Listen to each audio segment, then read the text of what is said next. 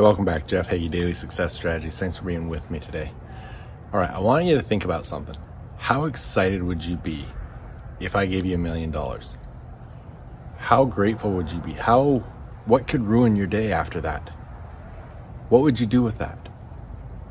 Now, there's one condition on it. You can never wake up again. Would you still want it?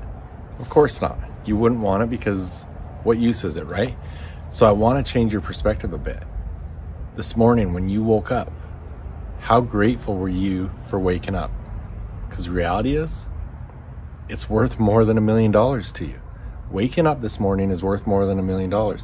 But you went throughout your day. Were you grateful for it? What ruined your day? What wrecked your day and sent things sideways? Now, every morning, if you go through my mindset questions, that's one of the things that I ask. What are you grateful for today? Just the fact that you're waking up, you've won.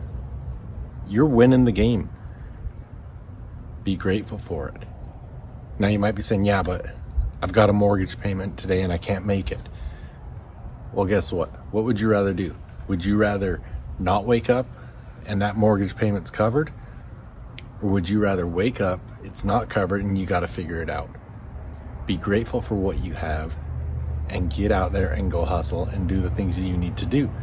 But the gratitude that you've got to be able to show, we've got to really focus on that. Be grateful for all the blessings we have. Yeah, things are hard, things go wrong, we've got challenges, but be grateful for what you do have.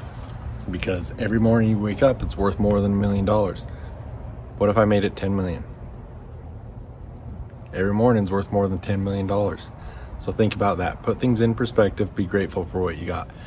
Now, want to ask you to do something. Today on the Jeff Hagee Show, I've got an incredible episode based on the success um, success mindsets, and part of that is a process of going through an assessment.